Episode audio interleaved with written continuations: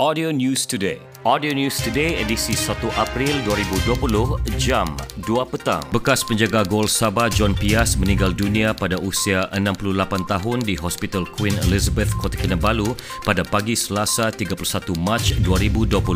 Menurut anak keduanya, Syukri bapanya sudah lama mengidap diabetes dan dimasukkan ke Hospital Tuaran pada petang Isnin sebelum dipindahkan ke Hospital Queen Elizabeth di Kota Kinabalu pada hari sama. John yang berasal dari Kota Blut merupakan antara penjaga gol terbaik yang negeri ini lahirkan pada era 60-an dan lewat 70-an. Dia sering diturunkan sebagai penjaga gol utama pasukan negeri bersama dengan Haji Muhammad Hanafiah Han alias Han Swan Kuang sebelum ketibaan mendiang Peter Raja yang berpangkalan di Tawau pada ketika itu bekas rakan sepasukannya Datuk James Wong yang merupakan Presiden Persatuan Bekas-Bekas Pemain Sabah terkejut dengan berita kematiannya pada Selasa. John yang pernah bekerja dengan Jabatan Perkhidmatan Awam Negeri dan mempunyai empat anak lelaki dan dua anak perempuan dikebumikan di Papar pada petang Selasa 31 Mac 2020. Ikuti laporan Audio News Today. Layari fb.com slash audio news today. Audio News Today. Hai, saya Aaron Cosmic dan semasa perintah kawalan pergerakan PKP ini, anda boleh mendapatkan sumber berita yang sahih dari Audio News Today layari fb.com slash audio news today. Stay at home, Sabah.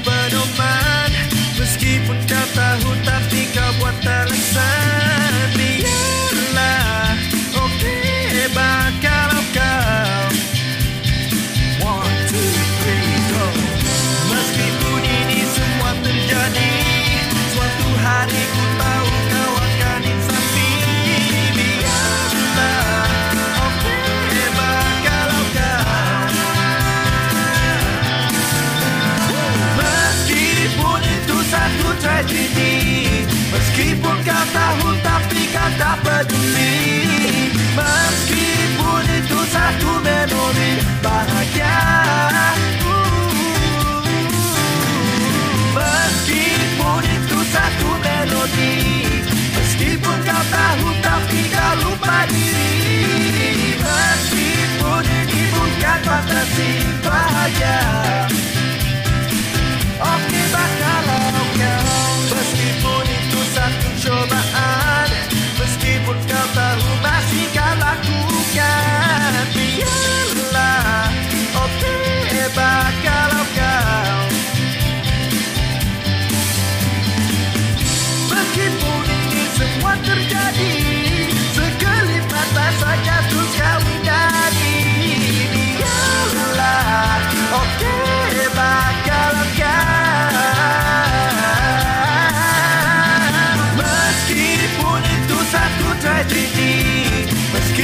Pirata, ruta, picata, peduli Meskipun itu satu melodi bahagia